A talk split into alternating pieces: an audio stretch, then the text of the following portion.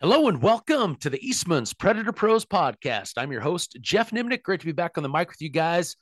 I know you're getting these podcasts every couple weeks, but it's probably been uh, well over a month since I've actually recorded one. So uh, I've been crazy busy. Lots of coyotes been dying. I actually hit my 300 coyote of the season um, here just yesterday. So that's exciting. The earliest in the season I've ever hit that number. So uh, just just love it, man. Progression, just uh, trying to push that bar as much as I can every season.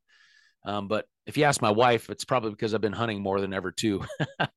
but uh, no, great to be back on with you guys. Um, you know, got a great podcast for you. Got a good buddy of mine, Dustin Patterson, uh, is going to be on this one. You know, we were down in Arizona back in December filming for upcoming episodes of The Last Stand, which should be out right now by the time you're listening to this.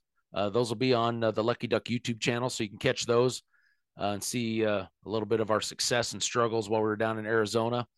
But uh, we're going to talk about that, and then we're going to get into contest coyote hunting. Uh, you know, over the over the course of this podcast series, we've touched on contest hunting here and there, but we've never really went into some details and stuff. And and I think uh, you know, in certain parts of the country, contests are booming right now. Other parts are kind of dying down. Um, but uh, I figured it'd be great to get Dustin on there. He hunts a lot of contests, way more than I do every season, and uh, just to kind of get his take on some things, the mentality of contest coyote hunting, um, and, and everything that's involved with that. Kind of how you know what we do different, what we do the same, um, as opposed to just a fun day of coyote hunting. But yeah, just we're just going to discuss basically everything all uh, contest coyote hunting. So should be a good one. But before I get into that, need to thank the sponsors of this episode, which are Swagger Bipods and Hornady. Now, I didn't make it out to Shot Show this year, but I saw a little teaser post from Swagger they're actually coming out with a with a, a night hunting tripod or day hunting tripod or whatever you want to call it. Um, so I'm excited to get my hands on that. You know, as a night hunter, seems like everybody's using some sort of tripod setup. Um, there's a bunch of different ones out there. So um, I've used a few here and there uh, as well. But you know, now that Swagger's coming out with one, I'm sure I'm going to get my hands on one of those. So can't wait to to see what that's like. So if you're interested in maybe seeing what they have to offer there, or even seeing this new tripod that they released at at Shot Show, I'm sure there's some information on their website, which is swaggerbipods.com. And then just because, hey, I really appreciate you guys listening. Um, I'm going to hook you guys up with a little discount code if you're looking to buy a new new set of bipods for your rifle. Maybe you're looking for the Hunter 42s, which I use. Maybe you want the QD 42s, like what Rick uses, and you see him using that on the Last Stand series. You want to pick up a, a pair of those. Just use promo code Coyote Craze 25, and that'll get you uh, 25% off your order. So uh, you're welcome for that, uh, and and you'll hopefully you'll love it. Get uh, get to practicing, and man, you'll kill more coyotes. I guarantee it. And then Hornady, you know, I recorded a podcast earlier. Hopefully you've listened to it. Um, I got the guys from Hornady on. I always talk about these 53 grain VMAXs. Uh, I was always just curious as what the science was behind those, what makes them perform so much better when it comes to shooting coyotes, other than like a 50 or 55, if you're the type of guy that shoots the AR platform and you're shooting those. Um, so if you haven't listened to that, you know, back up a few episodes, listen to that podcast. Um, I think it'll sell you on those 53 grain VMAXs. You know, I was actually at Cabela's the other day and they had about 20 boxes of those on the shelf, which surprised me. It seems like everybody's, you know, as they ask me, you know, how to get a hold of them and how to find these, this ammo because it still is, you know, in demand. But I was surprised to see it on the shelf. So hopefully you're able to find some of that ammo out there, get what you need. Um, but I'll tell you what, you know, if you're shooting an AR 15, and you know you're looking for a bullet, you've been experimenting with some bullets. Um, you know, give those 53s a try. You know, the gun I'm shooting out of that Daniel Defense MK12, it's an 18 inch barrel with a one in seven twist. And I'm telling, I'm getting sub half inch groups uh, with that round and that barrel. So uh, yeah, you're looking for something that's going to drive tacks out of your AR. You know, give it a shot because I'll tell you what, you know, the terminal ballistics are are phenomenal. You're, you're not going to lose coyotes. You put bullets in the body of a coyote, they're just not not going to run off. You're going to kill them. So give that a shot. But if you're wanting more info uh, on any of the the ammunition line that Hornady offers, offers, you can go to hornady.com. Well, Dustin, great to have you back on the podcast, buddy. Yeah, good to be back. Seems like seems like it was just yesterday we were riding in the truck together, but hell, it's been damn near a month since uh, our little trip to Arizona. Yeah, time flies. so no, I think uh, you know you and I've hunted contests together throughout the years. You do a lot of contest hunting on your own with with other guys down in Kansas. Um, you know, and I've never really done a podcast specifically on contest hunting, so I thought it'd be, you know, great to get on here, you know, talk a little bit about some of our past stories, kind of how we got our start in coyote contests, and um, you know, then maybe just you know walk through the the mentality, the approach that we put into contests. Um, heck, you know, who knows? Even if you're not a coyote contest uh, contest hunter, you know, listen to this. I think it's all stuff that you can use. You Yeah, know, when I you're just out there, you know, hunting on a for a fun hunt or or whatever. Yeah, should be a good topic. But before we get get going into that, let's let's recap this Arizona trip because you know our expectations are always crazy high when we go down there. You know, we've Yeah. been down there what now for five, I don't know, five, six years. I lose track. Something like that. but you know, we've had we've had some phenomenal years and we've had some years where it was pretty disappointing. And we're always we always leave scratching our head, you know, like maybe that's just us as coyote hunters. We're always trying to figure out why it sucked Yeah. you know and you know unfortunately on that trip we have like a 15 hour drive home you know so that gives us all the time in the world to toss around theories and ideas and, and things like that but this trip was one of those man we grinded it was boy th- what three and a half days um Yeah. I don't know what did we kill about 10 coyotes which you know you may be listening to this saying wow that's pretty good but you know normally we're you know looking maybe somewhere up in the you know 20 coyotes is kind of Yeah. what we're hoping for you know All our good trips have been in the 20s. yeah, yeah. But uh, you know, it is what it is. You know, we can't can't do anything about it other than go and try, you know. Maybe one of these days we'll figure out exactly why it sucks, but until then we're just left to our uh, theories and ideas. It can be good every time. Well, it could it could be. I wish it It was, could be, you know. but I mean, that would mean we know what we're doing, and coyote hunting would be boring if we knew everything. I always wonder, you know, down there when you when you go to a place like that, you know, there's is it is it because the coyote numbers are just low? You know, obviously the the less coyotes there are, it's just the harder you you know, your chances are less of setting up where there's a coyote that's going to come to the call. But yeah. you know, so other times I think it's is it there's a lot of coyotes, but they maybe been hunted hard, they're pressured to some extent, whatever. You just it's one of those things us as coyote you you never can really figure it out, you know? I don't know. No. Yeah, I don't know what. There's a lot of different factors. I mean, some days they're just not doing it. Yeah, and that's a big part too, you know, especially down in that country, you know, you can't see, you know, you you Yeah. can't see coyotes that just don't give a shit and sit out there at, you know, five, six hundred yards and and could care less just because you can't see 50 yards, let alone 500. Yeah. Um, you know, so that's always, yeah, it's just, I don't know. It's just us coyote hunters and our theories is all we're left with, you know. exactly. But you know, we did we did see some cool stuff. You know, it, it seems like over the last couple of years we we've been killing more bobcats. You know, when we first started going down there, I think in the first couple of years we only killed a bobcat or two, but then now it's kind of a regular thing. It seems like we got a little bead on them. We kind of know what to do, and uh, yeah, it's like two or three every trip now. And I wonder that, you know, you know, I think you and I both agree that just the coyote numbers are down in that particular region that we're hunting in. I wonder if that has something Yeah. to do with it. You know, like I wonder if I wonder if the bobcat population kind of s- spikes a little bit when the coyote numbers drop. I don't know. I'd be I'm curious. sure it does. wonder if that's kind of why we're having luck, or if we just you know figured out a little cool little you know sound sequence that works for bobcats. Hell, I don't know. I don't know. You got the gray fox down though. Sig kicking ass three. There you go. Yeah, That's the, secret, gray fox sound right there. Yeah. That's like two for two in that area on those gray fox. Yep. you know those those episodes that we filmed. We're filming for the Last Stand, which you guys, if you're listening to this, you can find that on the Lucky Duck YouTube channel. Um, they're just getting ready to drop right now as we're recording this. So you know, as you're by the time you listen to this, they'll they should you know three couple three episodes that we we filmed will all be on the channel.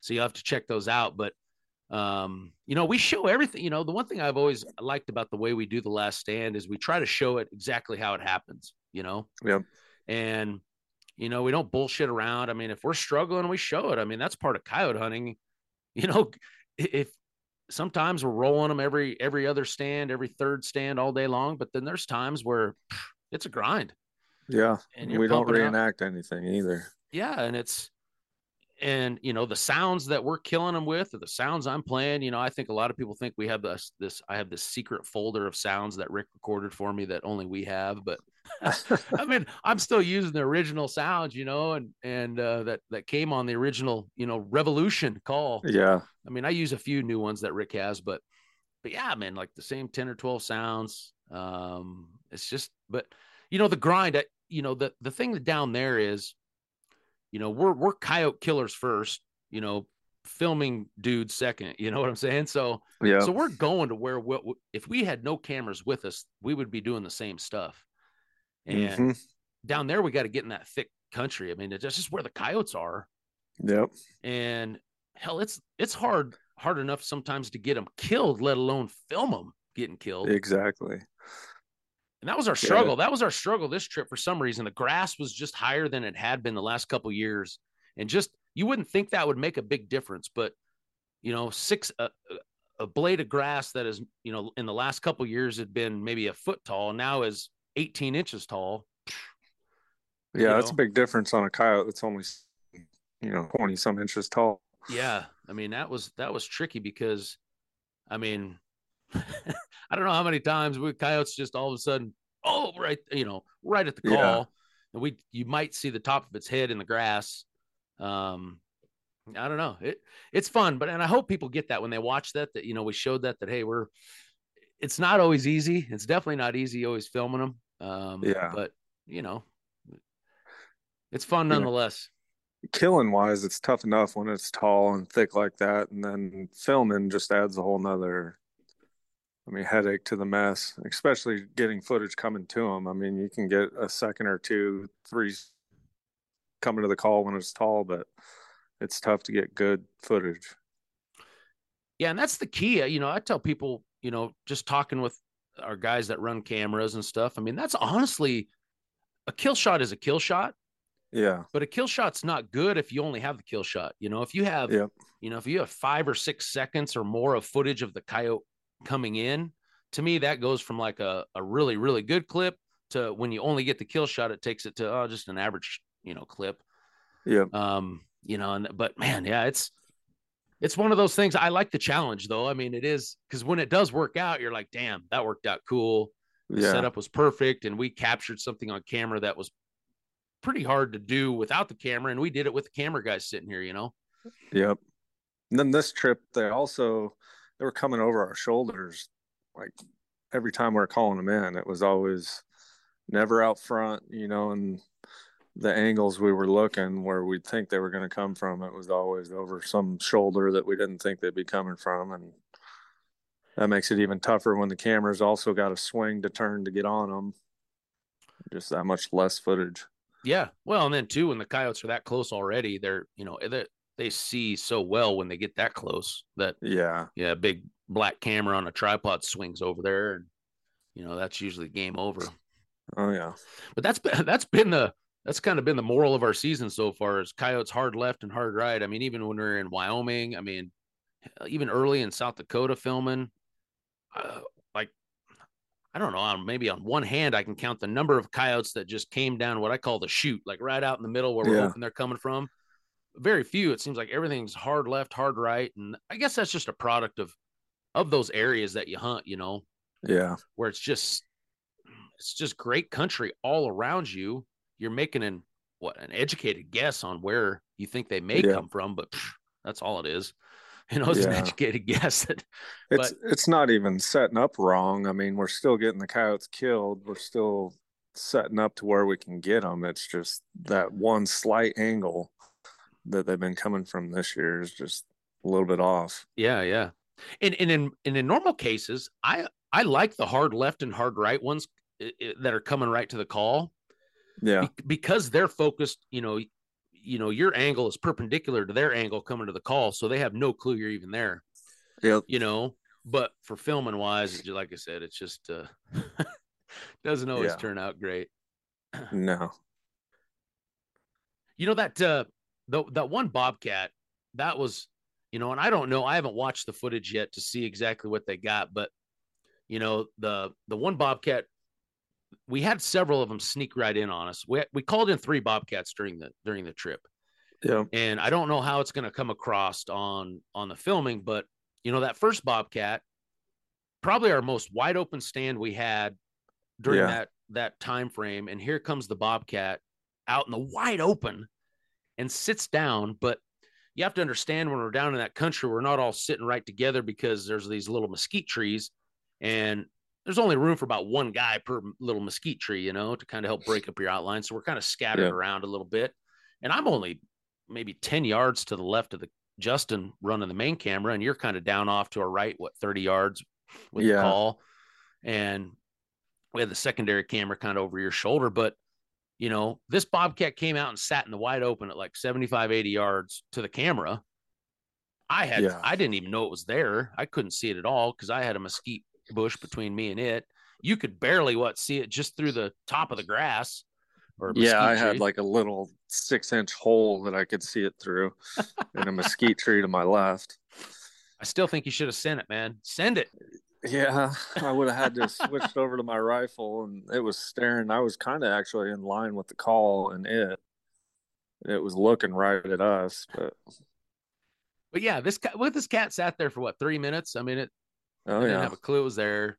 that was the best footage by far we got of a cat. You know, so then the cat turned around and leaves, and we don't even fire a shot. Yeah. Um, I don't even know about it till we're after the stand's over. You know, so yeah. that sucked.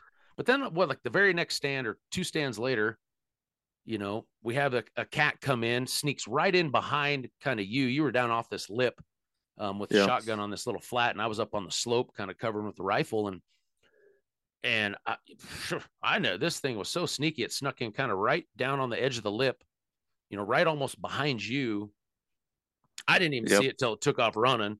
You know, the footage is really shaky. I mean, I got it shot running through a little gap um, at, you know, 50, 60 yards, but obviously no footage.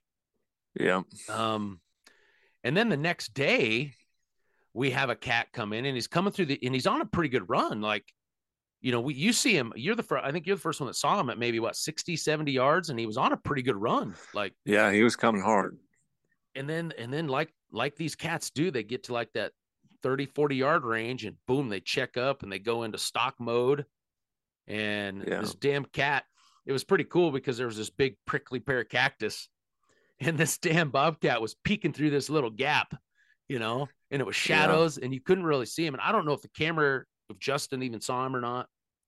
I but, I know he knew where it was, and then uh, we had the sun in our face, so we're looking, yep. you know, sun blinding us, trying to look into a shadow underneath a cactus, and then just sneaky little thing. yeah, that'd have been awesome just to rake but that was still a poke. I mean, that cactus was probably 35, 40 yards, maybe. I don't know. Yeah. Um, yeah. Your pellets wouldn't have probably went through the big old blades of cactus leaves or whatever to to kill it. You know, you had to hit it right in the eyeball when it was peeking through. Yeah. But once again, the damn thing, it saw us and it starts slinking away and, you know, it peeked up and all you could see was its ears through the grass. And, you know, as good as those shotgun pellets can be, you know, not shooting through a bunch of grass isn't ideal, you know. No, not at those ranges. uh, but it was just another bobcat that got away. So we'll yeah. kill him next time. yeah, we'll get him. I don't know. We're gonna have to mix it up next year. You and I were talking about that. We've been to Arizona now quite a bit. Um, you know, when we're filming for that show, it's always kind of cool going to new spots. So I don't know. Yeah. We have to see maybe Oklahoma or Texas or something, something a little different next year. We'll still maybe get our New trip Mexico. in. We'll New Mexico, yeah, yeah. We'll have to. Uh, we got uh, what eight months, eight nine months to get it figured out. Yeah. Head back again. Find coyote mother lode. hey, I after this trip, I'd be happy with four or five a day. You know. Yeah.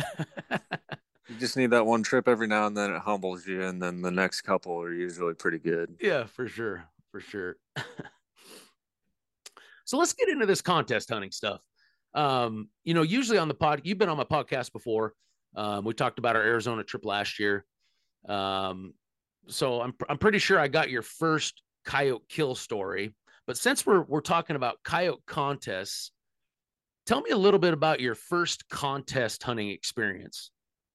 Oh man, it was a long time ago. It was probably in 2005 or 2006.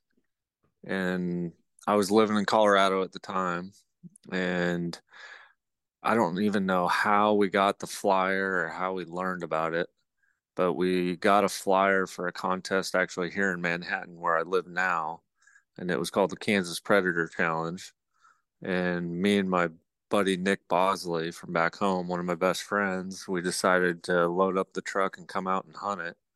I don't know why. I don't, we just wanted to. And I think at that time we would we had started learning about contests because I think Les had his Predator Quest DVDs out and he talked about the World Championship. And that's when I learned about the buckle and all that kind of stuff. And then Midwest was also mentioned in a few other DVDs that we had watched. And we knew about Midwest, but we knew we weren't good enough. And then we heard about this other one and decided to come out. This was before they were all posted anywhere for people to see and decided to come out and hunt this one. And it was a one day contest at the time. So we loaded up from Colorado, came all the way out here, and we ended up hunting. I think we had a, a handful of stands that were private ground that we got through a buddy. And then the rest of the day was all on public. And it was pretty rough. We probably should have killed six, maybe, maybe seven, but we ended up killing three. And I think we took, we actually took like seventh place if I can remember right, with three. But that was back, you know, before people were shooting double digits in a day for the most part. Around here, anyway. Yeah, well, yeah, about about anywhere it seems like they're going up. Yeah.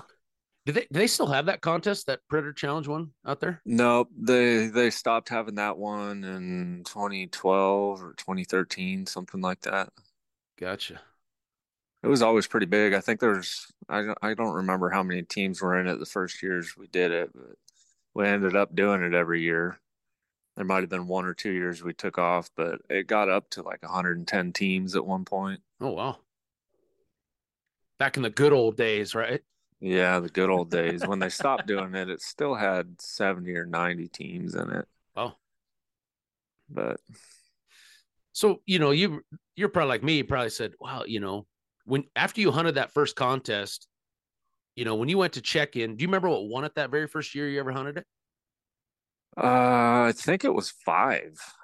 So in your mind, you're like, damn, we actually had a legit chance to win this damn thing. Yeah, exactly. Yeah, it was like five coyotes, and I think it was one of my other buddies, Brandon Luber. I ended up getting to know him pretty good, but I believe he won it that year was it five or seven? I'm pretty sure it was five, but that was almost 20 years ago. So who knows? You know, that was about the, well, I think the first contest I ever hunted, I was actually in the Marine Corps. So it have been probably in, I don't know, 2000. I, I was home, you know, when you're in the service, sometimes you get like a couple weeks over Christmas if you're not, you know, overseas or something. And mm-hmm. I remember mm-hmm. coming home and the, there's a little town called Kimball, south of where I live, and they had this little one day contest in a bar, you know. Yeah. And I remember my dad and I got in it. And at that time, they actually did reps. That's that's actually where I, you know, when I put on my contest for all those years, that's actually where I got the idea from. Yeah. Um, but they just lined up random ranchers and farmers and dudes to to go with these teams. Huh. And uh, that first one, first one we ever got in, like I said, it was one day one. I mean, there was no, there was no videos, there was no pictures, there was no anything other than kind of your on the honor system kind of a deal. Yeah. And, and I remember, you know, at that time I didn't have a whole lot of places to hunt, um, but we went out to a place that I'd hunted for a handful of years, and and we ended up killing five that day. But I remember three of them were like we only actually called in two coyotes. Three of them were actually walking into stands and we bumped the coyotes and they were and I had to shoot them running. Yeah. like we didn't even call them, right? So yeah. Uh, but we went back, we ended up winning the damn thing. Um, I actually still have the shirt my mom for Christmas got my dad and I these matching embroidered shirts that said uh, I think good times bar coyote champions or something like that. Really? You know. but uh but yeah, that that was kind of my first taste of it. Um so yeah, you kind of, you know, I'm sure it was like you, you kind of get that little itch, that competitiveness is is there, and you're like, wow, this is pretty fun. It's, you know, I like the extra, the added element of this contest hunting, you know, compared to yeah. just normal hunting, you know. Yeah. It makes it more fun. I, I've always been competitive anyway, so kind of combine two of the things I love being competitive and hunting. So it's kind of cool. When did you uh what year did you start doing the Midwest? Uh, I don't. I'd have to go look at my plaques to see, but I, I believe it was the 07, 08, maybe. 708. So that was about the same time. Well, was that about the same time you started hunting in my contest? For, for so yeah. let's back up a little bit. I mean, for people that don't know, I know we've talked about this. That's how actually you and I met. Was was I I had put on a contest here in in Nebraska for 17 years. It was called the Coyote Craze Classic. Um, yep. and one of the first few years I started that, I guess I probably started that in 04, I think, or 05, right in there. Um, and that's actually you came up and hunted the contest. You and Nick Bosley, you talked about. Yep. Uh, and that's how kind of you and I met a long, long time ago when you were still, you know, around here before you moved back to to Eastern Kansas. But yep. Yeah. So it was about the exactly. same time, probably, huh? You started hunting that in Midwest and. Yep, we ended up doing two or three a year, and it was always the Midwest years, and then this Kansas Predator Challenge one. Did that for three or four years, just those three. That Midwest one was always fun. I, I, I real, you know, it was always the first week of January, um, yeah. which was a little later, but that seems like that's the norm for. It, it's weird to me. Like you go to these Western contests, you know, they all try to get them in early. Yeah. And it seems like when you get to the Midwest, like Nebraska, Kansas, and, in east of there, like everything's Texas, even everything's yeah. way later, like January, February, March. I think it's the deer seasons. I think everybody's got deer leases and deer seasons, and they're worried about messing up their deer hunting. So half the ground's tied up or locked up. I think they just think that's better. Just all the deer hunters be able to hunt it.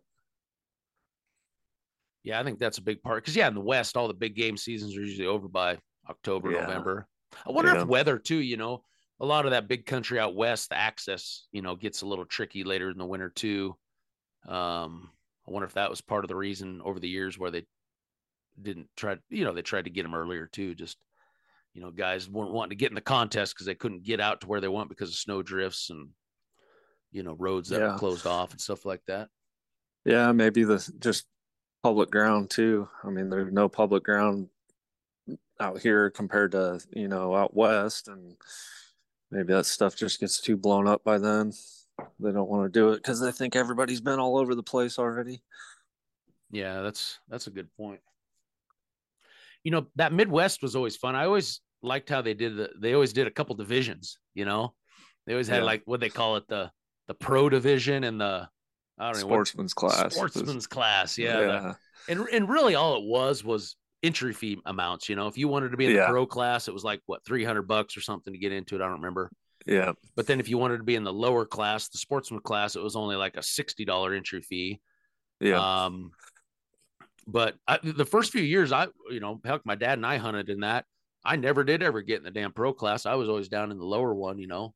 Yeah. Um, and for me at the time, it was just I, I realized early on that, you know, if you don't have if you don't have ground that has coyotes to kill, I don't care how good you are, how well you can shoot, you can't call in if they're not, you know what I'm saying? They're not there. You, are just not going to be able to kill coyotes. So, you know, land access and the ground is is a huge part of it. You know. Yep. I think they also had the Calcutta for the pro class or open or whatever they called it. Yep. Yep. And back then it was always, you know, it seemed like that was always a day and a half. So you could hunt daytime only yeah. for for our all day Saturday, and then you could hunt till you had to be checked in by like I don't know two o'clock, three o'clock on Sunday afternoon. So, however far you're away, you know that was how how much you could hunt. You know, and yeah, what was it? Seemed like that was always like maybe sixteen to sixteen to twenty. You know, was yeah. usually the numbers. Seems like. I think I remember one year it was like 14 won the pro class. Sportsman's class was always like seven to nine think Nick and I won it with eight. But you remember that one year? I'll never forget it. That one year that that sportsman's class team showed up with like 23. yeah, I did. Yeah, I remember that a couple old guys and And, Yeah. uh, they come rolling in with this huge pile of coyotes, and they were in the low. They had to one, they had to beat everybody in the whole damn tournament by six or seven coyotes, if I remember right. Oh yeah, they would have won ten grand probably. Yeah, they just they just they just had one of those weekends. I think you know, like uh, Yeah. just we're on the right spot. Sounded like coyotes were coming in, but yeah, I do remember that. That was kind of funny. yeah, I'll never forget that. yeah, the good thing about that is you probably don't. They probably didn't get accused of cheating that since they were in the lower class trying to win nine hundred bucks, you know, or whatever. Because the Yeah, the winner of that lower class never won much. I mean, it was maybe like eight hundred to a thousand bucks, maybe. Um, yeah, winning that one. Yeah. It, it didn't pay out much. I'll have to look at my envelopes. But that, you know, probably like you, that was really my first taste of of a bigger size contest that had been around. That, you know, they did questionnaires. You know, meaning if you were a top team, they would split up you and your partner, and they had this questionnaire that each of you had to go through, and to kind of help prevent cheating and things like that. Yeah, Um, obviously, as we found out later, it didn't really do anything for that. Um, Yeah. You know, there's still always people that are going to find ways to cheat, unfortunately. But, you know, but the way that they, you know, the way that the contest was organized, the way that you checked in, you know, weighed the coyotes and they temp checked the coyotes. Um, I don't know. That was really my first taste at, at one of these, what I guess people considered, you know, a big contest, you know, or a, yeah, I don't I don't want to say most popular contest, but like, well, I guess people back then considered it one of the big three, honestly. yeah. It's part of the Triple Crown back then. You know, and I don't know, is that something less? I've always wondered that. I, I'd be curious. Did did Les come up with that term that that was the triple crown, or did somebody else actually come up with that? I don't You know. know, you ever hear a story on that? No, I don't know. Yeah, I I don't know. I don't know who if came up with that. yeah, I don't know if uh, if that was if all three of those promoters because it was obviously, you know, back then the the world championships, the nationals, and this Midwest contest, they kind of considered those the big three back in like what what do you say? Probably like the late two thousands up to maybe two thousand and well, probably until the Midwest went away, which I don't even remember what the last year was at 2016, 2017, Yeah, maybe something somewhere like there that. you know so i don't know Yeah. if it's yeah i'll be i'll be curious i'm gonna i'm gonna have to do a little research on that to see if that's just something that was a self-proclaimed thing or if that was a legit kind of deal hell you never know you know Yeah, that was the first contest I was ever around any heavy hitters. I think that was back when Les was still big into it, and he would always be in there. I think Les and Jeff were hunting together at that point. yeah yeah And then I don't remember any of the other names, but I know there was a lot of Midwest guys that kill a bunch in that. Quentin Wagner a couple times. I don't think he ever won it though. But there'd be a few of them, you know, names that we know. yeah yeah. Well you start meeting those guys too you know that was really the first time i'd been around a lot of guys just a lot of coyote killers you know? Yeah, and you start to you know for me the coyote contest things have always been a lot about the camaraderie of it. I yeah, I've always loved that part, you know, when you when you show back up, you know, and you you you see these dudes that you've only you only see them probably every year at that contest, you know. Yeah, So it gives you a chance to bullshit and catch up and hear about how their hunt went and tell about how your hunt went, you know. yeah, To me that's a fun that's to me that's always been fun part of it. yeah. Yeah, that Midwest one was always kind of a reunion one for me too, because like my other best friend Matt Brown was always there in that one. Any of the Colorado buddies I had were in that. I get to see you every year in that one. There's just, you know, six, seven teams of close friends that I would know in that one out of the hundred some teams that would be there. And kind of a shame when it shut down because now I don't see those guys at all. Yeah, it's times are changing. We'll get into that in a little bit, you know, as far as how contests are changing because it's they're definitely they're definitely trending in a different direction, you know, kind of Yeah. to to what we grew up, you know, used to Yeah. um hunting. You know, you know, you and I hunted the worlds, you know, back what 20 we hunted a what, 3 4 years in a row? 2 years, 3 years in a row, I think. Yeah. Three years. you know, for sure. Might have been four. That was kind of one of those one things, you know, that that the world contest is always something that's intrigued me a little bit. You know, I, I think there's this mystique around it just because certain individuals out there have kind of built it up to be this massive, you know, thing. Mhm. Um, you know, it, it never was. I mean, anybody could really enter in it. You know what I'm saying? Like, you didn't have to put in an application. You didn't have to go win any other contest to qualify for it. Um, you know, and that's really what got me, you know, into it at first was, you know, I heard all this talk about, oh, if, if you're going to be the best, you better hunt in this one. Well, after going hunting it, yeah, it was great contest and it was fun and, and it was hunting. But at the end of the day, it's just another contest in a, another part of the country on a given weekend, you know? Yeah. I mean, ultimately that's what all these contests are. And I know as a promoter, as somebody that, that has put on a contest, um, you know, you give it some cool ass name, you know, obviously everybody wants to, you know, if you, if you name your contest the world championships, then what's the winner called? Yeah, you're a world, yeah. you're the world champion, right? Exactly. you know, just like if you call your contest the national championship, well, yeah, you're the national champion, you know? Yeah. But do you remember? I think the year you won it in my contest, I there I had a little pissing match going with somebody, and yeah. and I put on there that we were going to crown the coyote calling champions of the universe. yeah, I remember that. Did you the year you won mine? Was that on your plaque? Do you remember? I don't. I don't think it's on the plaque. I think at that point you were just saying it. I think oh. the year after that you put it on. Oh, you you could have had it, man. If you'd have won it the next year, that's like a right there. That's an antique right there. If you got the one that says Coyote Calling Champion of the Universe on it. Yeah. yep. I missed it by one year. Damn it. well, I can tell you this: if it wasn't for that one, uh, you know, all that talk and uh, the smack talk going around back in the day, um, I'd have never considered even going to hunt the worlds. But I had a point to prove, I guess, at that point, and yeah, and I said, you know what, it's just another contest, man. Let's go if I got to drive 15 hours to go scout new ground, let's try it, see what happens, you know? Yeah. And uh, I'm, I'm glad I did it, you know, because hell, I probably would have never went to Arizona. You know, I'd have never went yeah. down into some of that country. Um, so that's been a cool part of it, you know, hunting that, that contest. It made you travel. It forces you to go, you know, look at new country. Um, it just makes you a better coyote hunter. Yeah. It opens horizons. It does make you better hunting a bunch of different places definitely makes you better. And you're I mean, not hunting one... the same properties that you know like the back of your hand every single time you go out. Yeah, yeah. And I think that's where a lot of contest hunters are at. And it's a smart move. I mean, you have to feel confident in your ground. You know, like you have to feel like you have a good plan to be successful, right? Like if yeah. I'm looking at I'm like, man, I don't have the ground. I just don't think I can compete. Well, yeah, why would why would you get in it, you know? Yeah. Um so most guys, yeah, they have their honey holes, they have their land, they've been saving it, you know, for this particular contest, and maybe that's the only contest they hunt because that's the only, like I, like you said, they they know exactly where they're going to go sit. They've hunted it before. That they know exactly where the coyotes usually always come from. Yeah. But putting yourself out, man, I tell you, you know, when you go to a brand new spot you've never been to, and you give yourself, you know, when we went out, we would always go out about four or five days early. Yeah. And essentially, we're starting from scratch. I mean, we had some intel. We you know, we'd make some phone calls and we'd have some some pieces of information to help us, you know, get started in the right direction. But really, that was it.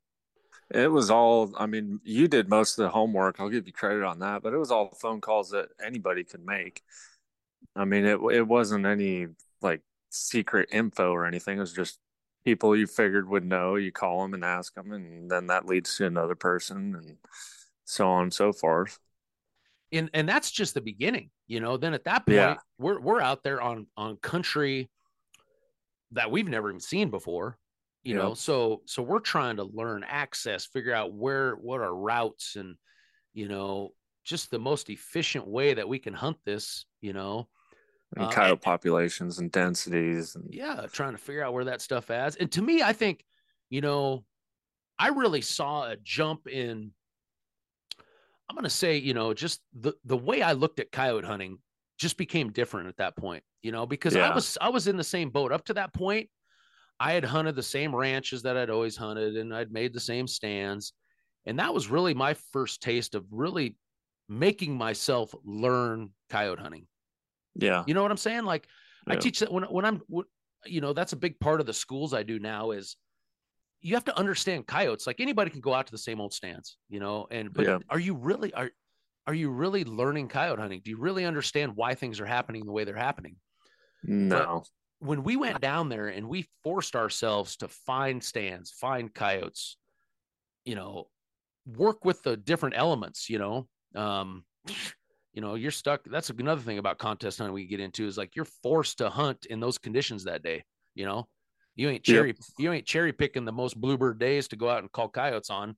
You know, no, you're learning to hunt in the wind. Sometimes it's ideal. Yeah. So that's always been a, a cool part about it. I think that I'm something that I've always, you know, was super glad that I did because it upped it upped the game, you know, for for me anyway. Yeah. And I'm yeah, sure no, you'll probably say the does. same thing. You know, to me, it just takes to that next extra level of of forcing yourself to to really understand what the hell we're doing out there. It gets you out of your comfort zone. I mean, you take those same guys that hunt the same places year after year, and then you go throw them somewhere else or put them in a contest somewhere else. They don't do nearly as good because they don't understand why it was working or what they're looking for. They just know that it works in that spot. Hey guys, sorry to interrupt the podcast, but I need to take a second to tell you about onX Hunt Maps. Now, if you follow this podcast for any amount of time, or specifically our Last Stand YouTube series, you've seen us use this mapping app on our phone a ton.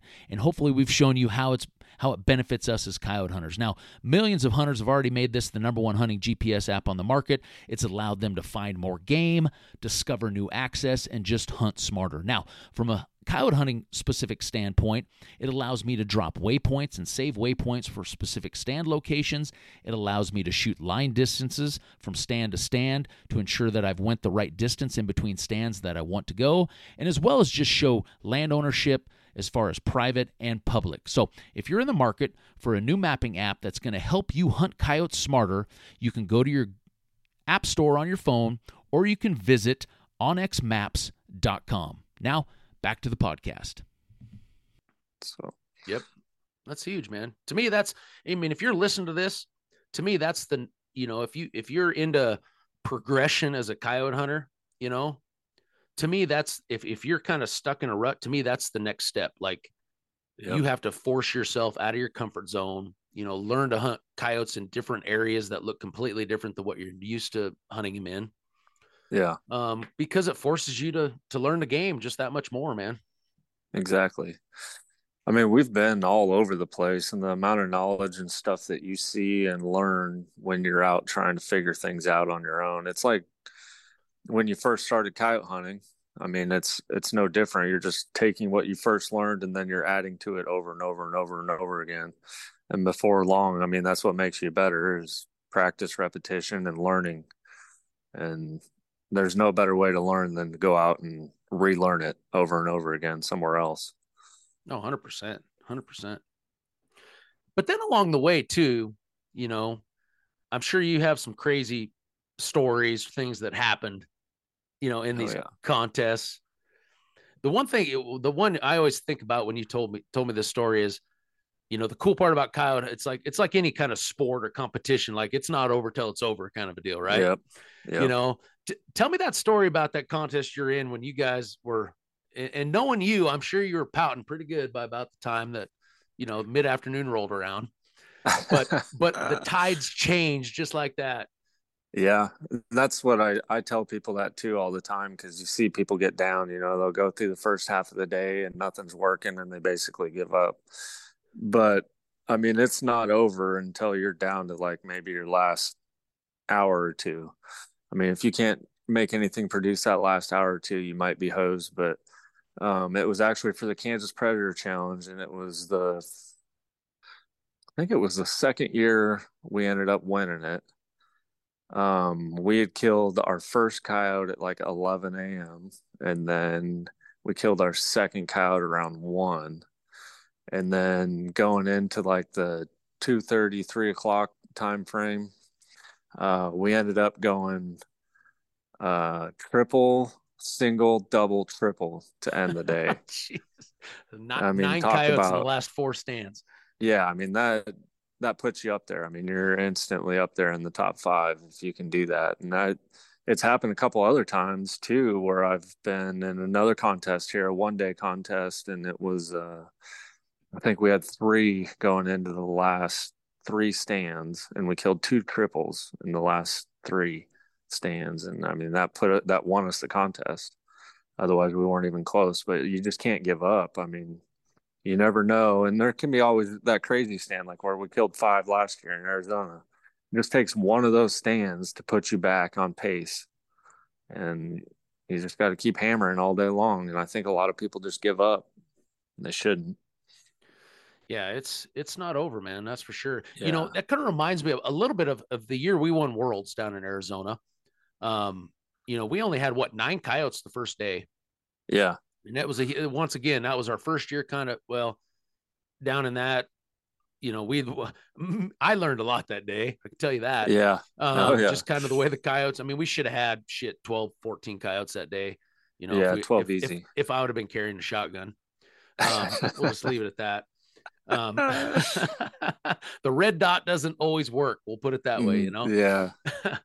but yeah, you know, the next morning, you know, if, if, if that's all we had killed, we would have, we wouldn't even have placed, you know? Yeah. But the exactly. next morning, I mean, what do we go? We go, I think we went triple, single, double, single, like in the first yeah. four stands or something like that.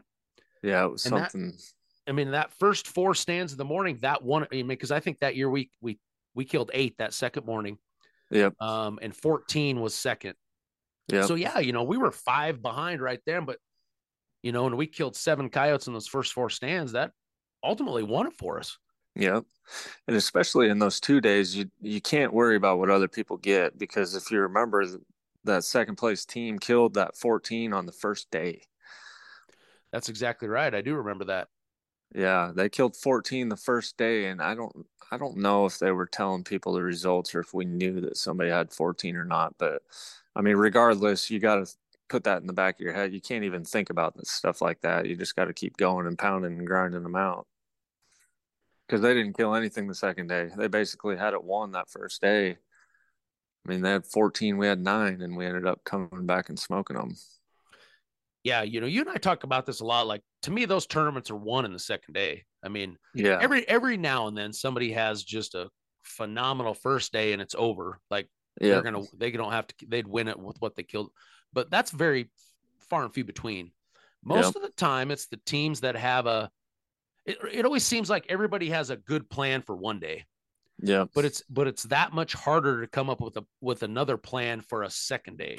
You know, like you just need that much more good ground. You need, you know, you just got to be able to consistently kill more coyotes that, you know, longer. I mean, it's just so yeah. It seems like uh, if I look back at all the the contests that that I've been part of winning, most of them we've won by you know finishing the contest especially those two day contests you know yeah what what we kill on the second day has been what's what's made the difference yeah, it actually cost us that second world championship when we took second place. I mean, we didn't have it won the first day. We were behind by one. Yep.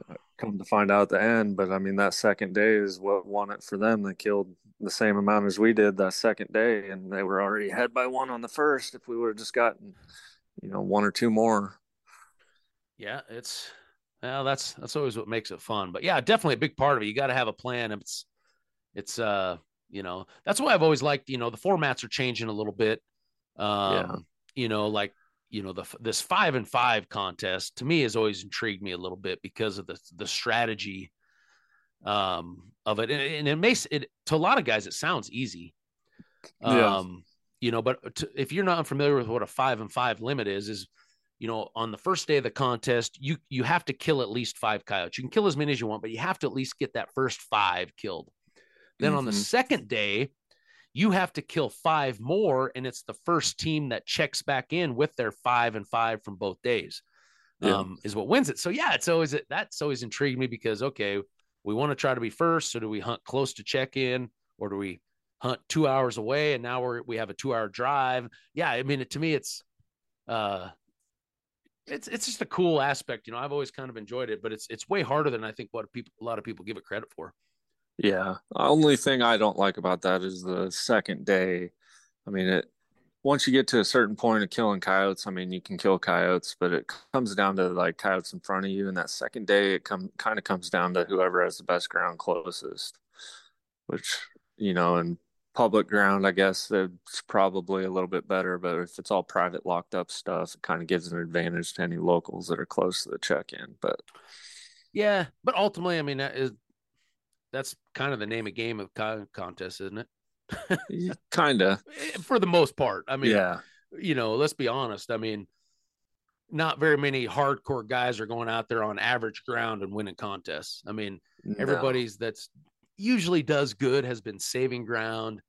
Yeah. You know, I mean, I'm not going to say that's that happens every time, but let's just say the majority of the time. That's and that's what's always different to me. Like if you took it like bass fishing contest versus coyote contest, like in a fishing contest, everybody's lit. Everybody has to go to that same lake, you know. Yeah. And and they all coyote contest. It's like okay, you know, you could win a contest just because you had the most badass, you know, piece of ground out there and could be yeah. an average coyote hunter. Um, yeah. and maybe you just shot really good that day. I mean, yeah, that, that's that's the one thing that's always to me been a little of the downside to coyote hunting is that it, to me the best coyote hunters don't always win. That makes sense. Yeah, yeah, it does. I mean, you hear it at check-in every single contest you're in. You'll talk to guys that you know finish middle of the pack or maybe towards the front, but man, we should have had at least five more. We called in 25 coyotes. We only killed 10, yeah. you know, that kind of stuff. It's like, oh my God. Or on Give the other hand, you'll talk to 25. the guys, you're like, yeah, we called in six coyotes and we killed them all, you know? Yeah, exactly. We always wonder, was that because you just didn't know what you're doing? Um, and you didn't see the other coyotes or, you know, I always wonder that too, you know, you never yeah. know, but, but you do hear all those, all those stories, you know? Yeah. Yeah. They're there. You know, a, a, thing, the thing I want to get into next is just a little bit on the, the contest mentality. You know, I get a lot of messages from guys, and I don't know if this is just from guys over the years commenting on social media or what it is, but I feel like guys that are maybe just getting into contest hunting, they feel like they have to do things different. You know, yeah. like like when you get on stand and and, and I'm going to ask you about it, but real quick, I'm just going to kind of say what my mental my mentality is this: like when I go out coyote hunting, whether it's for a fun hunt, whether I'm doing a class, a guided hunt, a contest, it doesn't matter to me. I have one goal, and that's to kill as many coyotes possible in that given time. Yeah. I mean, that's what really that's my goal. I, I assume that that was everybody else's goal, but maybe it's not. But that's Apparently. really the same goal in a contest, right?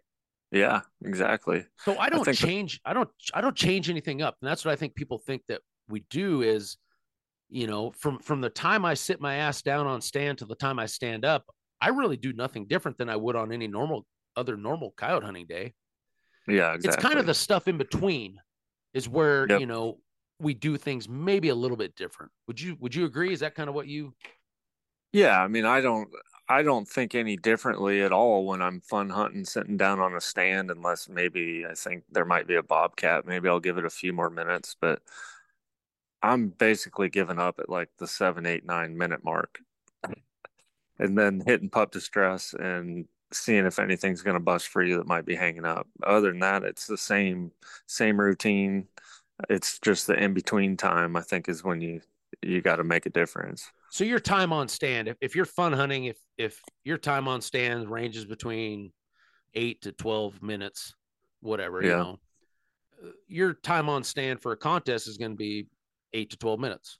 Yeah, I don't change anything. Yeah, see, and I'm the same way. And I, I, I think a lot of people think that oh, they hear these stories about us cranking out 25 stands in a day, um, you know, eh, or whatever, you know, and a lot of that's yeah, a lot of that has to do with time on stand, but a lot of that has to do with the in between stuff, you know. Yep. Like, you know, how much are you hustling? You know, if I'm fun hunting, you know, we're diddy bopping back to the truck and we're, we're shooting the shit around the truck and we're stopping and making a tailgate sandwich, you know, and you know what I'm yeah. saying? But like there's when, none of that. When it's contest hunting, it's like boom out the door. We know exactly where your next stand's gonna be, yeah. exactly how we're getting in there. You know, you have the plan essentially laid out the entire day of of how you're gonna do because you know, let's just I like to put math to a lot of things like this. So you just do let's just do some simple math. If you're gonna try to get in 18 stands a day, if you can save four minutes a stand, let's just say four minutes. That's not a lot. Yeah. You know, walking in and out, getting to your next stand. That's that's probably not. Uh, you could probably save even more than that. Yeah. You know, at the end of the day, if making 18 stands times four, I mean, hell, we're looking at an hour right there or more of time, you know, which means that's two more stands you could potentially get in at the end of the day. So instead of 18 stands, you're going to get in 20 or 21 stands, Yep. which from your earlier story, you know, you know, at the end of the day, that may make the difference between a, you know, losing by one or winning by one. Yeah, exactly. I mean, it's not really that hard to get to 20 stands a day. I mean, you got basically right now, you got 10 hours of daylight, maybe even more. But if you can get in two an hour, you're on that pace. And if you're only calling 10 minutes a spot, I mean, that's 20 minutes out of 60 that you're calling. If you can't find a way to cut that down, I mean, usually you can get in two and a half stands an hour pretty easy. I mean, that gets you to 25. That's pretty typical. And that's including drive time. It, it all comes down to the game plan, mapping it out, and then sticking to it. You can't be him hawing around. You can't be like sitting in the truck talking about where you're going to go next and arguing about stuff and second guessing yourself. You got to just, you know, keep cranking out stands. Yeah, that's a huge part. I mean, it's it's a numbers game. It always is. You know, Yeah. coyote hunting just in general is about probabilities. It's about, you know, the you can't kill, you know, the probabilities of you killing 10 coyotes in a day making 12 stands is not near as good as you killing 10 coyotes in a day making 18 stands. You know? Exactly. So exactly. yeah, I mean, it's it's to me, it's always been a numbers game and probabilities and looking at all that kind of stuff. And um, but then I think two is back to the time on stand, which I think a lot of people struggle with. They don't quite understand that that they feel that the only way that they can get in that many stands is by shortening their stand times. Yeah. You know, not thinking about all the stuff in between. That's really where you're making up the time. Yeah, exactly. And hustling. I mean, when you shoot one, you can't be just. I I always try to run over to it or jog over to it and at least hustle and drag it back quick. And Oh, that In was the back truck in and your the younger days. Hell, you're 40 now, oh, dude. Oh, You can't no. doing that. Come on. I You're was running with them. I was running with them just this last Saturday. Oh, well, you're out there in that flat Kansas farm ground. Just, you know, come on. Let's Oh, whatever. your butt out into the hills right here and have you drag them up a few sand hills and see that. See that. You got effort. hills, but you ain't got no cover. Oh, that's you true. got to fight through with two guns on your back while dragging a 30 pound coyote. Our problem is we're shooting them out there at 150, 200 yards, right? So we got a longer drag. You're just killing them right at the call with the shotgun. So True. Very true. that's faster. There you go. That's But- efficiency. I know how you work and I know you're driving out to them. Hey, see, that's saving time, man. Efficiency. Yeah. That's a good thing about stuff we hunt too. We can just off road it right out to them. See that, and that's where the pl- plan is like that. Like, you know, when we're hunting some of this pasture country that we have, you know, we're, we're accessible with a vehicle. You know, yeah. As Yep. soon as we shoot one, one guy's jumping up and heading back to the truck right away, Yeah. and and basically then the other guy's grabbing the call, getting out to the coyote, boom, truck right out to the coyote, loading it up, and right on to the next one. You know Yep. there's different different ways of of doing it, but it's kind of the same same mentality. Yeah. Any- In my opinion, it's just game plan. You know, I know we spend a lot of time, and, and on a and on an average day of fun hunting, you know, I don't do that. You know, I don't sit down and write out stands and try to figure out to make sure what we're doing. But you know, I know No. What you know what you and I did at Worlds is, you know, we would line out. You know, we knew that what the time was for the daylight hours that we are going to have to hunt. Yeah. and we just said okay let's let's try to get in 24 stands or whatever it would be so we actually had 24 stands and i remember you and i we'd sit down the piece of paper and we would name the stands you know so we knew Oh, exactly yeah. what stands we were talking about give it some Yep. stupid little name and but then you know you always you always we are always trying to say okay what kind of route can we pick through there because we want to be efficient we don't want to have to be driving the truck back and forth and all over the place Yeah. but we also wanted a plan where maybe some of the stands that we thought were going to be the most efficient or the or the most productive we knock those out maybe the first six or seven stands of the morning just because that's usually the more productive time of day because the coyotes are up moving and, and things like Yep. that and then we pick four or five stands that hey these are the ones we want to finish the day on because of the same aspect just maybe the way that the stand laid out um, you know we felt like they were going to be more productive whatever Yeah. and then we had this big chunk in the middle part of the day. And I think that's where guys struggle anyway. yeah. But contest hunting, you got to be able to, you got to be able to continue to kill coyotes during that middle part of the day to some extent, I think.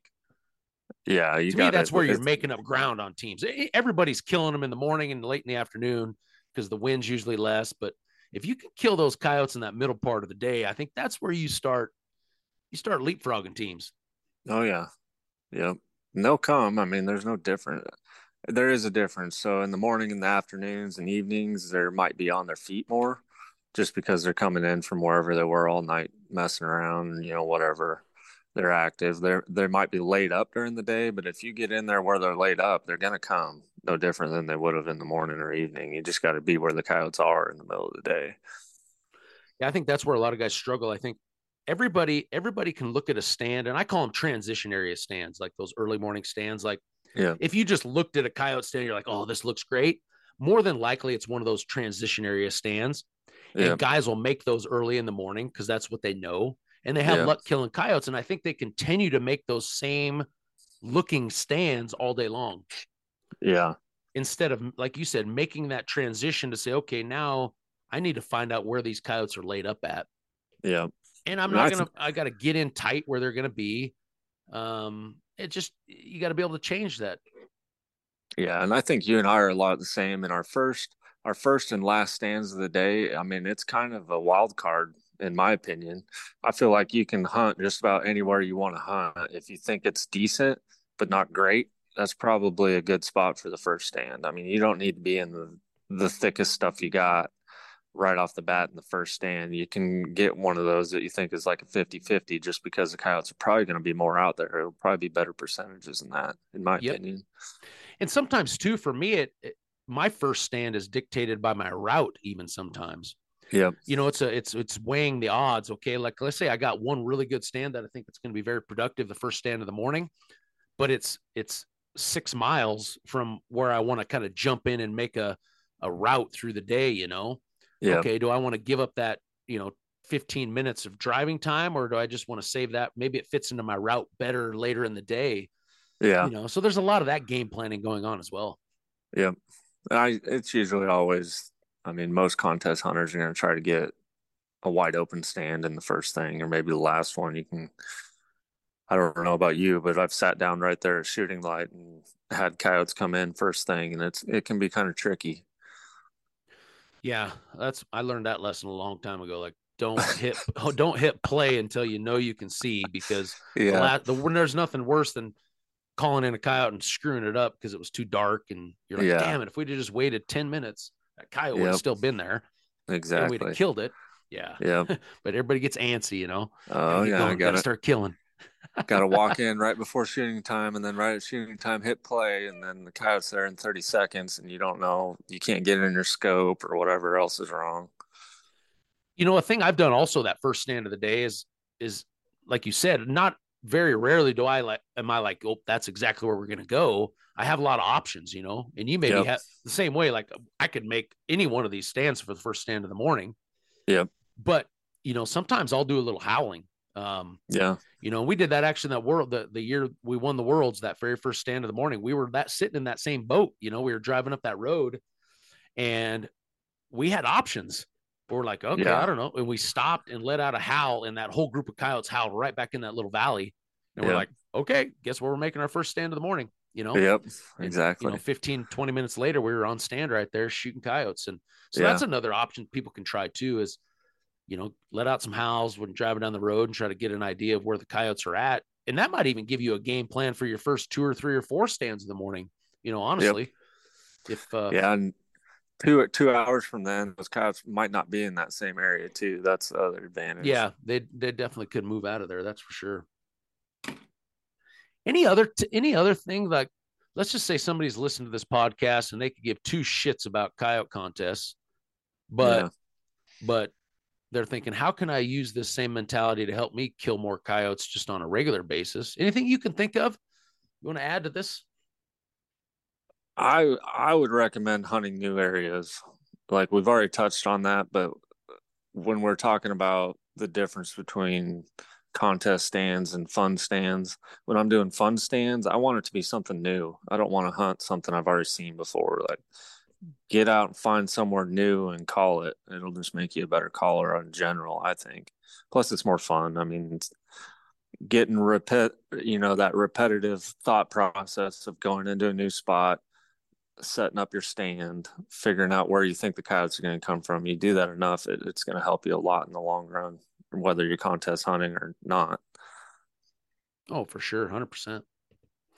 For me, I think it's it's probably the killing side of things. I mean, yeah, you know, being efficient at killing coyotes is extremely important when you're contest hunting. You know, oh yeah. I mean, and I think that's I think a lot of guys struggle with that as well. I think a lot of guys calling coyotes they don't kill a lot of them.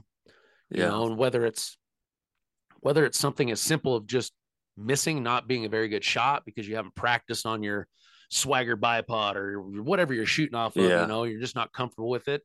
You know, it may be something even, you know, as simple as just your setups, you know, where Yeah. you set up, just tweaking it enough to give yourself, you know, a higher percentage shot at those coyotes.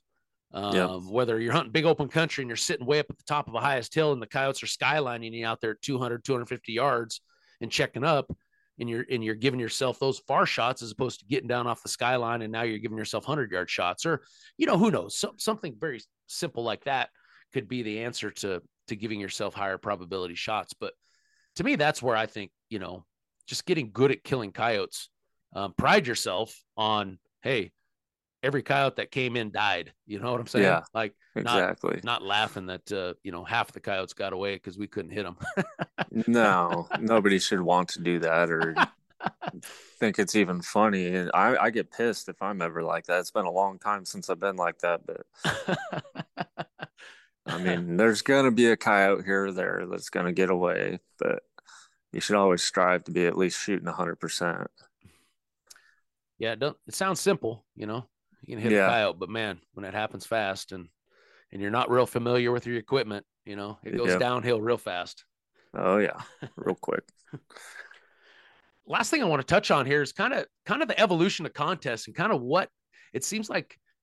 There for a while, it seemed like contests were kind of dying out, you know, and I- it it's you know some like the contests you and I've talked about already. Like my contest is no longer, the Midwest is no longer.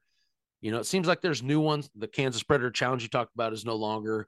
Yeah, Um, you know, the the worlds has changed format now and changed hands, so it's it's kind of you know not what it was. The Nationals kind of went away. They kind of brought it back, but it's not what it was. It seems to me like the the Midwest and East is like 10 years behind what maybe the West was in the contest scene. Like yeah, they're booming. You know, it seems like now East, like everybody out East in the Midwest wants to do contests now. oh, there's one every weekend. You know, but the Western, it's kind of died out. I think you still have your hardcore guys that want to do them, but you know, they're changing the way the way things are done now. It's like everything's, you know, that's a lot of 24 hour contests now.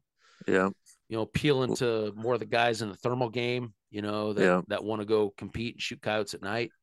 a lot of the Uh, heaviest, heaviest three, heaviest five. Yeah, or even just lightest three. I, I saw a post the other day. It was a contest. You could go shoot as many as you wanted to, but the lightest three coyotes of your stringer won it. I think it, I mean, yeah, just I think it was Colton, wasn't it? yeah, yeah. It's pretty much pretty much gambling at that point. you know? Yeah, I Uh, think they but- shot twenty some, and they they didn't even place because they didn't have any th- light ones. yeah you know? So yeah it's just i think that's what contests are coming from. They're we're trying to keep people involved which i think is extremely important. I think i want contests to be around when my boys you know another 10 years from now and they get you know all sold up that they want to go sh- show their dad how good they are at coyote hunting you know that they can go compete in a contest you know? I, I, so i Yeah. hope contests stay around but you know i think they are having to change a little bit to keep the numbers up. Yeah. It's kind of an evolution too. I mean, they'll start off, they won't be that big. You know, that people see the payout, they start entering, it starts building, you'll get up to 80 to 100 teams, and then the big dogs start getting into it, and then they're killing 10 a day. And about half those teams the next year after they start seeing double digits are like, well, we can't even compete with that. So then your teams start dying off, and then they'll come up with rules about three heaviest, three biggest, whatever. Try to keep those numbers up, you know, And then so try the to get average 'em coyote back wants to compete because they have a It chance. just doesn't ever seem like it comes back up though. no, I it doesn't. It doesn't. The ones that start off like there's the good one here in Greensburg. The ones that start off with having the heaviest right off the bat, I think those are the ones that end up keep growing, do good, steady. I think people get a bad taste in their mouth when they shoot four or five and think they had a good day, which is a pretty good day. You know, one day contest used to be one with five a lot, but when you start getting 10 to 15 coyotes turned in in one day, I think they get a bad taste in their mouth. But yeah, it's it's interesting. You know, you you talk about the numbers game. I just had a guy out on a hunt from Oklahoma, and he they do quite a few contests down there. And mm-hmm. he was like, Geoff, he said the game. I don't understand. The game's changing. He's like, it, it takes 10, 11 coyotes now to win a win a eh, win a day hunt. You know, yeah, used to win it with six or seven. Yeah, you know, and is it you know is it that us as coyote hunters just with the technology with e calls and suppressors and you know just the knowledge that's out there now like whether it's a podcast like this or videos or whatever guys are just getting better quicker um or is it you know guys are finding better ways to cheat i you know uh, there's a hundred theories out there what what do you think why why are we seeing these bigger numbers you know in in a lot of these contests I think it's a lot of the everything you just ha- said. I think the technology is greater. The e-caller sounds are better, so you're calling in coyotes better. I think people are technology in general, like hearing podcasts like this. Hopefully, it's making people better, but I mean that also makes competition better. And then precision shooting. I don't know if I can remember guys talking about precision shooting back in the early 2000s, like coyote hunters talking about it. And now you can go like those Oklahoma ones, you go to the check in and there's, you know, at least 10 guys that are like well known for precision shooting. So they're able to smoke them out there 400, 500, 600 yards like it's nothing. You know, whereas the average yeah, guy yeah. is not going to be able to do that at all. And then it, I think just competition breeds competition. You know, you start wanting to get more and more and more. And people start killed seven or eight and you know you need more than that you start sticking your game plans you know getting them better and better and, and that's how we got better but yeah now it's like the oklahoma ones especially i mean you're lucky to be top three with 10 now i mean struggling like last weekend with my buddy kyle we killed 11 and there was two other teams that killed 11 so there was a three-way tie for first with 11 coyotes in one day, and it was shitty, rainy, bad weather. It was pretty impressive. But yeah, that is. It's just tough, especially down there. You get higher populations of coyotes. I don't know. I think there's just a lot of factors that go into it. Yeah, it's it's interesting. You know, I, you know, another thing too, I, I technology has helped with is is to prevent cheating. You know, yep, and that's a big part of coyote contests. I, I mean, I think you're naive to think that there's not cheating going on in these contests, whether it's teams shooting them off of dead pits, maybe even though, you know, I mean, maybe it doesn't have that in the rules. Maybe it is a rule, but you know, just whacking coyotes off of that, what you know, yeah. whatever they're doing. But technology has helped that. You know, there's always been polygraphs for some yeah. of these contests, but you know, the the fact that you have phones now and phones do video and and you know doing things like that, I, I think that helps a lot. Yeah as opposed to just hey, it's a free for all. Go out there. Here's the rule sheet. Hope you follow the rules because we know that doesn't happen. No, um, you know, there's always going to be those guys that are out there to win some money, and and they're going to try to, and then they're like, oh, it's just a coyote. Who cares? You know, yeah, uh, how we're killing them. But uh, yeah, I think that also helps a lot. The the technology side to help you know keep these as fair as possible, and you always just hope that guys are just legit. You know, like yeah, you just just do it the right way. You know, it's it's yeah, it's just a contest. We're out there with a bunch of killers just like you, you know. I and, think, and hopefully the real guy, the the real deal, does win that day. I think the the difference is the guys that are just doing it for the money. They see, you know, what they can win when they win that contest, and they're in it for the money instead of competing in it to compete. I think anybody that's in it to compete would feel like a piece of shit if they're cheating. You know, oh, you yeah. wouldn't you wouldn't want to hang your hat on that win. I, at least I wouldn't. No. I don't I don't think anybody that's competitive or any of my friends that I've met through contests, I don't think any of those guys would be proud if they were cheating for that win. it's just not worth it. But there's the people that are in it for the money, and I think that's what screws it up. Yeah.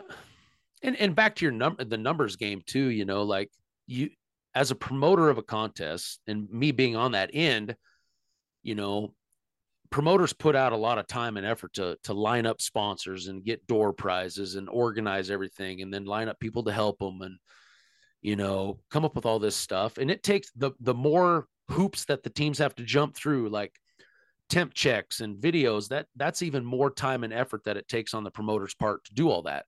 Yeah so as a promoter it's easier to just say ah just go out and kill coyotes and i'm gonna i'm gonna take your money and i'm gonna sell these coyotes and i'm gonna do whatever. So. I, I, hope people understand that, that that do a little research into these contests and say okay it's easy for somebody to say i'm going to put on a coyote contest but really look okay what what kind of effort are they going to put into it as far as to prevent the cheating yeah. you know and all that kind of stuff. Because to me that's the type of contest that i want to get into where really has the best chance of the best coyote team that day is going to win not the team that cheated the best. Yeah. Um, you got to at least do videos at the very least. I mean it's pretty simple. But yeah. Yeah and then it's still a numbers game you know as a promoter you know it you're not going to jump through all this hoops and donate all your time to do this for 12 teams to show up you know yeah um, so but in order to to get 30 40 50 teams to where the pots are where they want to be to where you get the teams that want to come because it's a you know hey this is this is going to have a pretty good payout you know it's worth saving yeah. my ground for whatever you know you need those numbers but at the end of the day i've always thought you know roughly maybe 15 to 20 percent tops of the teams yeah. in a contest are have a legit chance yeah you know the other 75 or 80 percent are what i call filler teams donating teams that just in order to get big, big numbers like, you know, 150, whatever, you have to have a bunch of those donators. Yeah. Um, it's not going to be, you know, 100% true killers in a contest. Yeah. I mean, you take, for example, that West Texas Big Bobcat contest, you know, probably from a sheer number standpoint, it's the biggest one out there. I mean, what is there, 600 teams usually that get in that thing? Yeah. Ridiculous but you have, number. But you have maybe 50 of those teams show back up to check in, you know, so. Yeah um, with with contenders, you know, Bobcats or you know trying to win the most coyotes or most gray fox, you know. So, yeah. so yeah, it's it's it's an interesting deal. I hope, like I said, I hope they don't go away. I hope they're around for forever, and and hopefully you'll you know if you're listening to this and haven't done them, you might put together a game plan and go give it a try. You know. Yeah, I think I think one of the real real quick. I think one of the ones that sticks out in my head that kept numbers high was one that had ridiculous payout for side pots. And it was the Bethany, Missouri one. I don't know if you remember hearing about that I do, one. Yeah. Three to 400 teams. I mean, ridiculous amount of teams. And the side pots paid out like four to 5,000 a piece. And they did like big male, little male, big female, little female. And those, those side pots, I think, are what drew in even more filler teams. You know, they didn't care that they couldn't kill four or five in a day. They were just after, you know, hey, if I kill one, I might win five thousand bucks. Yeah, so it had the money gamble. aspect plus, you know, the participation aspect. You know, everybody can go out and kill one cow and have a chance at five thousand dollars. And I think that's the only one that sticks out in my head where numbers stayed high no matter what. And I think the main pot still paid out five or six thousand, but you know, it was almost as much as the side pots. So I think that's the only one I saw numbers actually stay up. Yeah, that's that is interesting because it appeals to everybody. You know, it appeals yep. to your your guys that are going out to try to win the whole thing, but it also appeals to just the guy that's like, yeah, I, heck, let's go out and have fun and bounce around and see if we can kill one coyote because we could maybe get the big one yeah. and win five grand. You know, exactly. but well, buddy, you got uh you got a few contest probably still coming up. Uh, I got one more. One yeah. More? Yep, I've done three weekends in a row so far, and then I got one not this weekend, but next weekend, the North Canadian one down in Oklahoma, which we won last year, so we gotta go back and defend. Oh yeah, we always got to go defend, you know. Yeah, exactly. yeah, well, good luck. Back to back champs sounds pretty good. You know, hopefully you can pull it yeah, off. Hopefully hopefully they do a Calcutta this year. They didn't do one last year, but yeah, well, it's. I hope they one, do because then somebody's going to run your ass up. I hope you know. Yeah, probably. Yeah, That's pay. the That's the price of being a champion, man. You got to pay in the Calcutta. Yeah, there's there's no buyout on that one either. Ooh, So uh, yeah, bring your checkbook. yeah, no kidding. it's a, it's a tough one. I like that one. It I think the last three years it's been 15. They do a point system, but it's been 15 points, and usually it's 15 coyotes. But I think last year we killed 14 and one fox, and we tied with two other teams and ended up winning by weight. But it's a tough one. I mean, if you're if you don't kill 12 plus predators, you're not in the top three. So, which is pretty crazy to think for one day. Yeah, But that's a pile, especially late in the season like this. That's the world we live in now. Heck yeah. Well, appreciate your time, man. Yeah. Always, always Yeah, fun it's- having you on here. And uh, yeah, hopefully everybody got some good tips and stories and stuff on this one. I think I think it's a good one. Yeah. Hopefully it helped out. Just not too much for people I'm competing against. I know I didn't make you spill too many of your secrets. Yeah. All all the secret sounds. At least Yeah. you didn't bring up the secret sounds. uh, good stuff. Good stuff. well, I want to thank everybody for listening to this episode. Hope you enjoyed it. Um, if you are listening on, on Spotify, you know, giving it a five star rating goes a long way, man. I'd really appreciate that. Uh, you know, we have some great sponsors that help make this podcast possible. And that's really what they look at. You know, they're not, unfortunately, not listening to all these podcasts. They just don't have the time. So, uh, it's easy analytics for them to look in to see how this podcast is doing and how it's performing. It's really what has made this the number one predator predator hunting podcast out there. So, really thank you guys uh, for listening and, and giving that rating. It goes a long way. But like I said, without our sponsors, this wouldn't be possible. So I need to thank all them. We have Lucky Duck Predator Calls, Sig Sauer Optics, Black Rifle Coffee Company, Hornady, Kryptek, Swagger Bipods, and onX Hunt. And of course, got to thank Eastman's for putting this all together. Um, it's probably too late now, but I'm actually heading out to the big uh, Western Hunt Expo uh, in Salt Lake City. So, uh, like I said, this is probably going to be posted after that, or maybe the same day that uh, you know the show's going on. So if you're in the area, come by and say hi. But uh, but, but big thanks to Eastman for putting this all together. So until next time, I want to thank everybody for listening. We'll catch you right here on the Eastman's Predator Pros podcast.